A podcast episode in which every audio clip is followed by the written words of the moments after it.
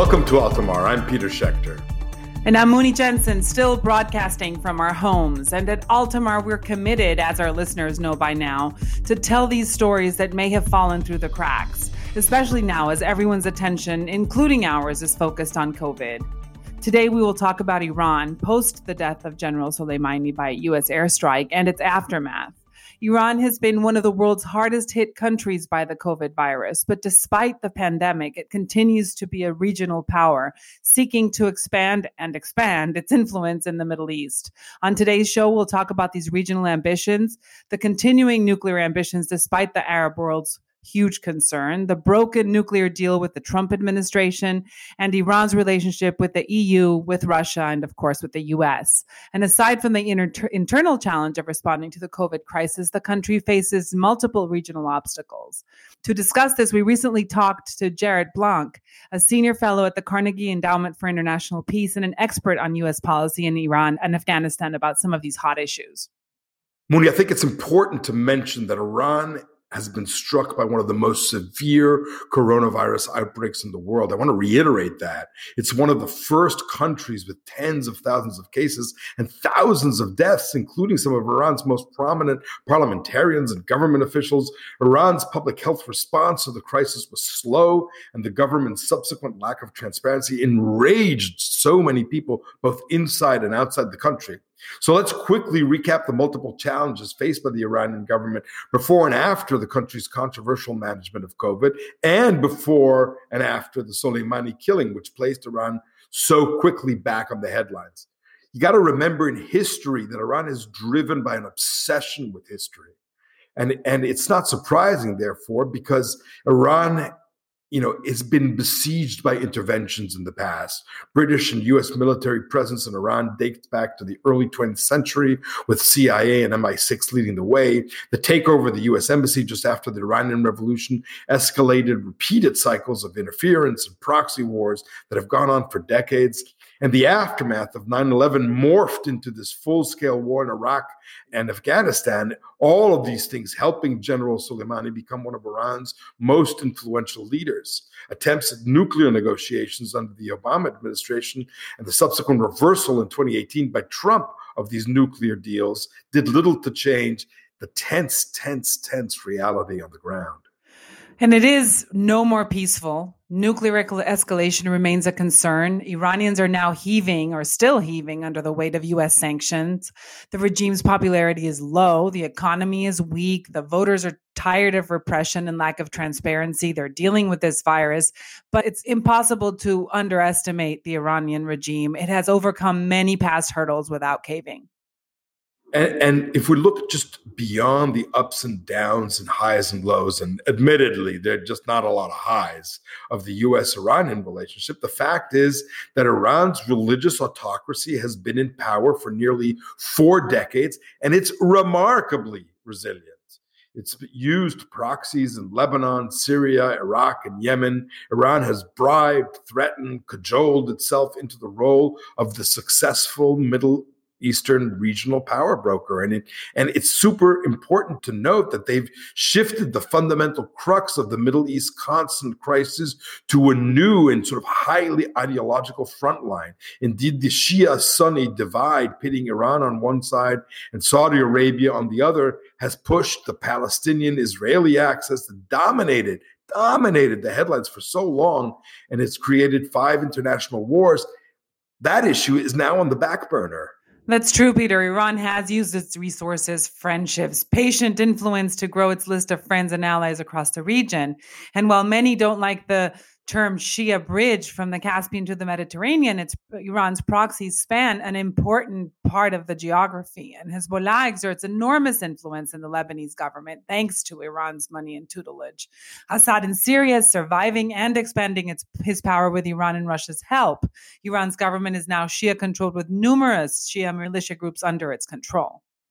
And of course, Iran has successfully engaged Saudi Arabia in proxy wars in Yemen. We can't forget that. Saudi oil fields are burning while Saudi Arabia's relentless air attacks on Yemen. And, and you know, I, there may have been a pause now, but uh, who knows if that pause is going to last, have earned worldwide condemnation and sowed turmoil within Saudi Arabia's armed forces. Muni, just think about it. All this has occurred without a single bullet fired against Iran, not by Israel, not by the United States, not by Saudi Arabia. It's really not a bad outcome for a country that has been the target of sanctions, isolated from the West, repeatedly called a breeding ground for terrorism. They've done pretty well. Well, let's add a U.S. policy towards Iran to the whole mix. It seems stuck in a debate of false choices. It's been marked by hawks like Secretary of State Pompeo and former NSA John Bolton, who are obsessed with regime change in Tehran. American allies in Europe are more aligned with Obama's approach and now have taken a much different approach from the current government. They're upset with what they consider the U.S. total alliance with Israel and the appearance of cozying up to Saudi Arabia. They're willing to take a path of diplomacy while the U.S. is hardening its line. Europe has chosen to extend the deadline, for instance, for imposing new sanctions on Iran after it failed to comply with time limits for curbing the nu- nuclear program. And essentially, the EU has sided more with Russia and China and looking for ways to continue to work through the UN to save the nuclear deal. So that's a big middle finger to the U.S. in an effort to save the program. well, look, let's let's uh, let's find some answers through our talk with Jarrett Blanc about the outlook for Iran and the regional global implications of recent events in the country. Jarrett is a senior fellow in geoeconomics and strategy at the Carnegie Endowment for International Peace. He was the State Department lead for Iran nuclear implementation under President Obama, responsible for the implementation of the Joint Comprehensive Plan of Action on Iran's nuclear program. That Joint Comprehensive Plan of Action is the name of Obama's nuclear deal. He was uh, previously the acting special representative for Afghanistan and Pakistan and is an expert on conflict termination and political transitions. Thank you, Jarrett, so much for being with us on Altamar today. Thank you. In the aftermath of General Soleimani's death, what's your outlook for? Let's start with U.S. Iran relations, but you know, I guess I, my question is: Does his death really mark a change of some sort, or is it going to be pretty much reverting to business as usual?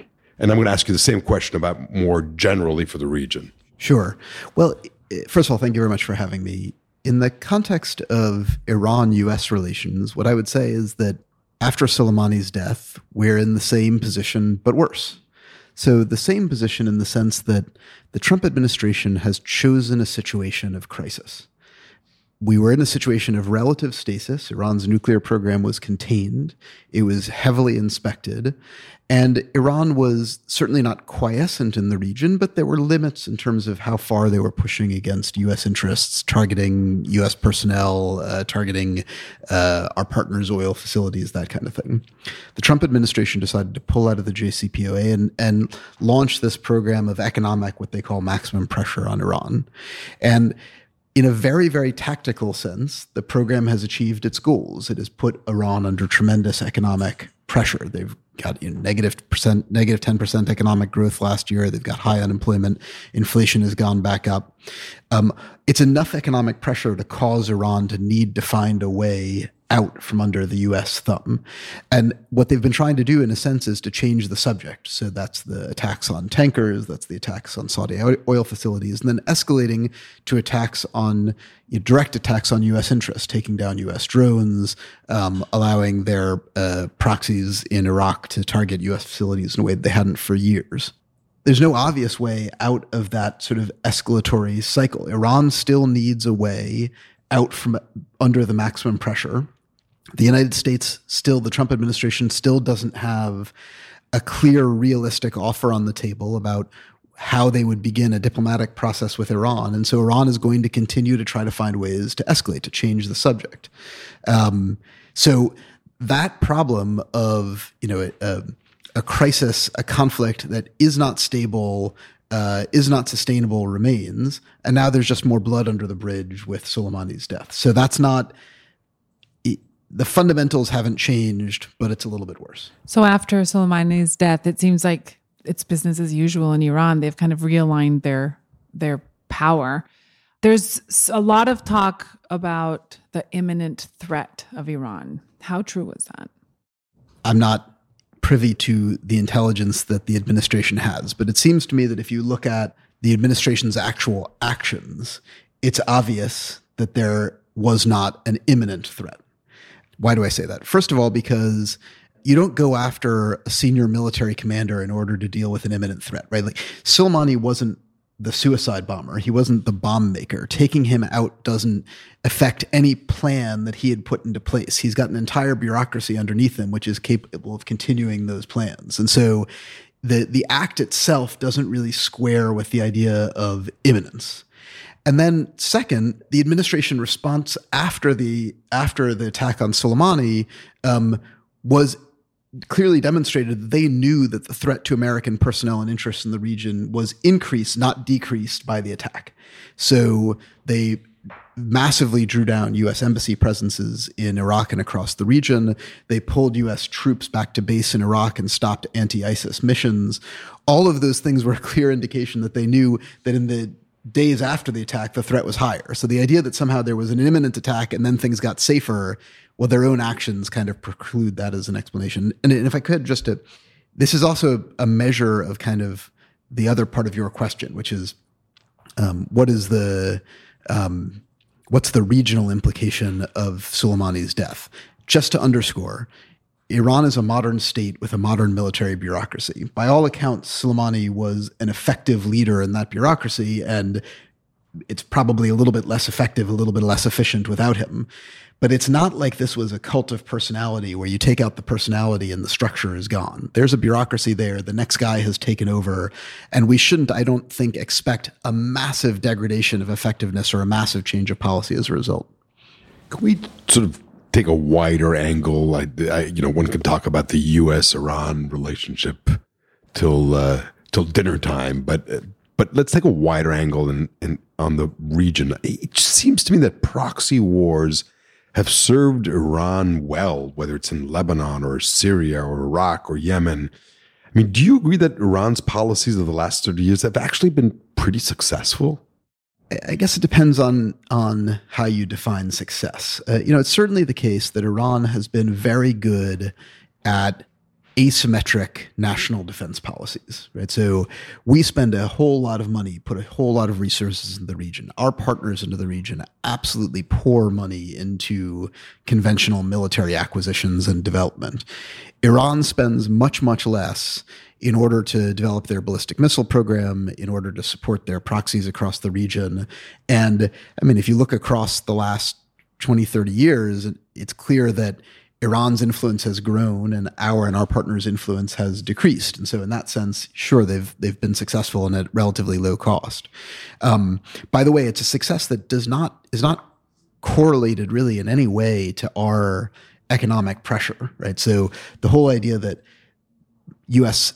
Uh, sanctions are going to cut off the flow of funds, Iran's ability to pay for these either ballistic missile or, or regional proxy programs, it's obviously false. They they gain influence when there's chaos in the region because they play very well in a chaotic field. A lot of the chaos in the region, not all of it, but a lot of it comes from bad US decisions, right? So we in, invade Iraq, we create chaos, Iran benefits. We support an absolutely idiotic and immoral Saudi war in Yemen, creates chaos, Iran benefits. Um, so in that sense, sure, uh, they've been successful. They've they've played the game pretty well. Um, in a broader sense, you know, you're talking about a country that should be rich, happy, and globally connected, and it's none of those things. And so, um, if if you see it from a very narrow lens of kind of what does the regime want to achieve in terms of its national security policies, sure, they get a good grade. What should a government be trying to do for its people? They're an abject failure. Yeah, no, I, I think that's a really good answer to, to the question. And I, and I guess I probably should have asked the question in terms of its regional influence as opposed to just making it whether a success or failure. But let, let me now shift the question just a bit. I mean, you know, the other thing that always surprises me about looking at today's Middle East is that since basically the late 1940s, the Middle East, the crux of the Middle East conflict was the Israeli Palestinian axis. And it seems like that has gone into a incredible back burner, notwithstanding this peace plan that the Trump administration just released. And today, the real fundamental axis of the Middle East has become the Shia Sunni schism.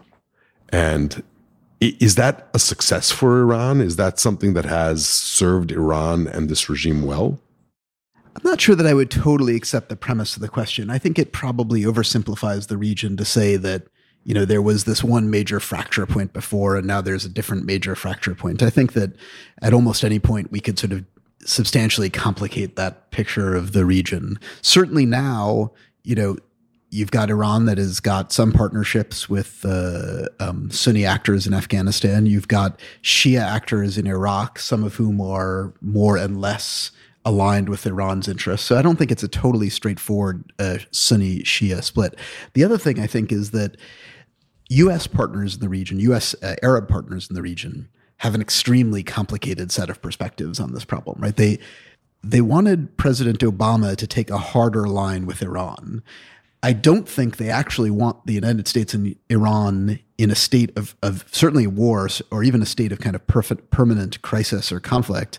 Um, I think they know that they would suffer most from that state of affairs. And that's why you see that as the Trump administration has kind of ramped up some of these tensions, the Emiratis and to a lesser extent the Saudis have been looking for ways to back channel and reach out to Iran, sometimes front channel in the case of the Emiratis, um, in order to bring the tensions down a little bit. So I don't think that people in the region are looking to, for kind of a new Shia Sunni Cold War, certainly not a hot war.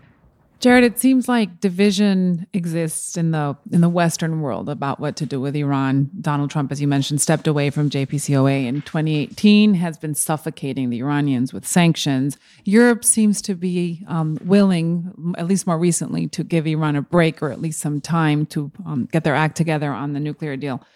Does Iran remain committed to this deal, or is it just kind of kicking the ball down the road and, and gaining time? Yeah.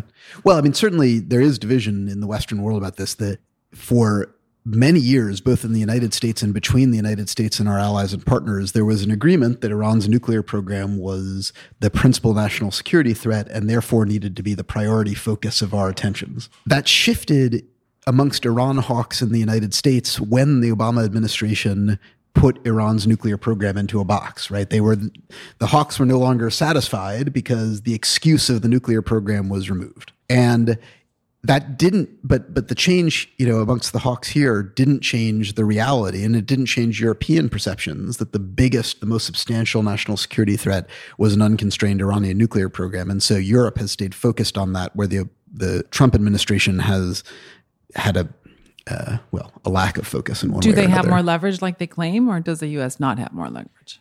The U.S. has got leverage. Iran needs to get out from under this uh, sanctions pressure.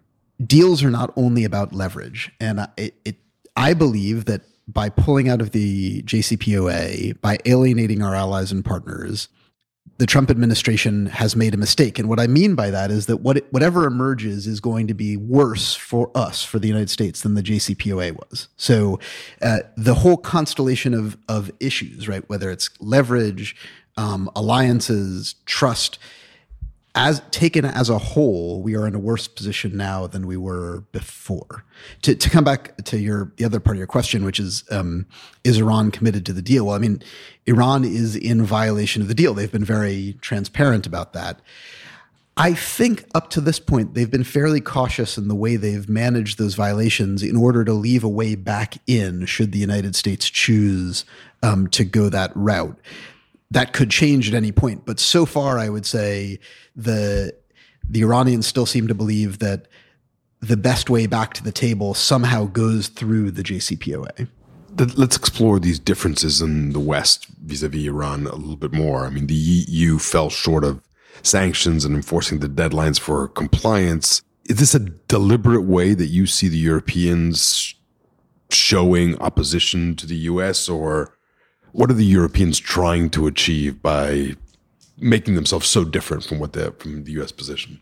The Europeans still believe what we all believed a few years ago, which is that the principal national security concern from Iran is the nuclear program, and so they are trying to leave open the possibility of a return to the JCPOA because they, and I agree with them, believe that that's the best starting point. It's to, to go back to the JCPOA and figure it out from there. Um, and so you know, the whether the, the whether it's the, the sort of resumption of sanctions or the dispute resolution mechanism under the JCPOA, they're being very, very cautious about these tools in order to try to leave at least the husk of the JCPOA available for future use. What this means in terms of kind of their broader relationship with the United States, I mean, in an immediate sense, Iran is not a big enough issue for them to break with the United States. They're very, very frustrated with us, both our decisions and also the the totally haphazard process and communications by which we've made them. That's true of Iran. That's true of Russia. That's true of trade policy. It's true of China. It's really true across the board. Iran, though, is not a serious economic interest for Europe, right? So you'll sometimes hear people in Washington say that the JCPOA for Europe was all about trade, commerce. It's obviously false. Iran is, you know, a tiny, tiny potential trade partner for, for the Europeans. They are in this for the national security concerns that's not enough for them to really find a way to defy US financial power as expressed through our sanctions. So the things that they're doing, um, uh, like INSTEX, this mechanism that's supposed to allow Iran Europe trade, there's a political incentive, there's an economic incentive, and you put it all together, that's not quite enough. But they might be working out the kinks so that in some future case where there is both a political demand and also an economic signal, they've got the ideas, they've got sort of the structures in place where they could actually make a, a more forceful break from the United States. And what I find so frustrating about this as somebody who lives in Washington and is looking at this, you know, I one tries to look at this from a world and global view, but you know, we live here and is that you know we have now a strange alignment of Russia, China, and Europe, with the United States being alone, uh, as opposed to where the United States was, which was very much a leader on trying to find a consensus on on Iran. It's certainly true that the United States is is isolated here. And what we've learned over the course of the last couple of years, and I, and I, think we've learned it, there was some question about it prior to the Trump administration's maximum pressure policy, is that at least in the short term, that isolation does not really diminish the United States' ability to create tremendous economic harm in a target country, at least a target country that is as vulnerable as, as Iran. What certainly hasn't happened yet is any strategic accomplishment right? So we've achieved the goal of damaging Iran. We have not moved any closer to improving our own national security position. In fact, we're worse off today, right? Iran's nuclear program has accelerated. Um, they're more aggressive in the region. And there doesn't really seem to be a pathway out from there. And part of the reason for that, I think, is our diplomatic isolation, that we don't have the the normal structure of alliances and partnerships that over generations we have been able to to mobilize largely to our benefit. Well, I, I presume that Latin Americanists who have seen this with Cuba, you know, would tell the Middle Eastern academics that you somebody should have asked us the question. Yes, right. yeah. The question is, what are you trying to achieve here? Right. So, so, so when Trump talks about Iran, he normally actually talks about it. Some, at least he sometimes talks about it in fairly limited terms. Right. I want a nuclear deal. I want something on ballistic missiles. When his people talk about Iran, they talk about it in really almost messianic terms, you know, and I think that it's his people who have been driving the policy. And for them, it's probably adequate to create the crisis. And, you know, they've got a kind of sense, I think, I think that's insane, but they've got a sense that the, the, crisis itself will cause breakdowns in existing relationships that will somehow result in a very different Iran. And and I think that that's I don't think there's any data to suggest that that's actually true, but I think that's probably what's driving them. And yet, there's so many contradictions. Uh, Trump imposed a ban on, on Iranians coming into the country. It was one of his first actions when he came into office. He claims that the sanctions are against the government, not against the Iranian people. And yet, there's you know a million Americans of Iranian descent in the U.S their family members have a hard time coming in. If you ban people from coming, visiting family, how is that helping the Iranian people? Well, yeah, and even actually some of the most sort of virulent Iran hawks in Washington are dissatisfied with the travel ban, which seems, yeah, I mean, that seems frankly more to have more to do with the sort of their the racism in in the Trump administration world approach than it has to do with Iran policy, right? It, from a narrow Iran perspective, I don't think anybody would make a case that the travel ban makes any sense. As far as I, I actually don't. I mean, the argument that the sanctions are designed to target the government, not the people, is obviously false. Um, the the sanctions are designed to create a domestic crisis in Iran, and the way that they are supposed to do that is by making people poor, desperate, and angry. Um, I don't think that's going. I don't think it's working, but that is the only possible explanation for the for for what for for the sanctions as they've been put in place. Yeah, and we should also say that sanctions is not only a Trump administration policy. I mean, there have been sanctions before on Iran and many other countries that were placed. It just the whole idea of sanctions is is really questionable in terms of a, as a strategic in, instrument. I have used sanctions and think that they are a useful tool in American statecraft. The trick with them is that they need to be carefully aligned to specific policy goals that are actually achievable through economic pressure, right? So the JCPOA worked because for Iran, the nuclear program was not fundamentally a national security, national defense question. And for us, it was. Right? Iran had stopped their nuclear weapons development ar- around 2003, according to our intelligence community. Um, and so they were willing to trade that quiescent nuclear weapons program for economic benefits.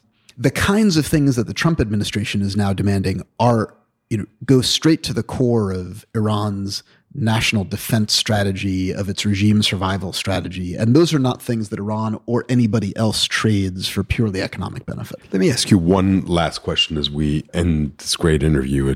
Is there any hope for a return to democracy for Iran? Is there, you know, we've heard about in the post uh, Ukraine Airlines uh, disaster that there were some protests in the streets. Did you see anything that would lead you to believe that there's a well, I guess one should say a, a, hope for changing of the regime from internal pressure, and certainly, and would that ever come back to some type of a democratic Iran?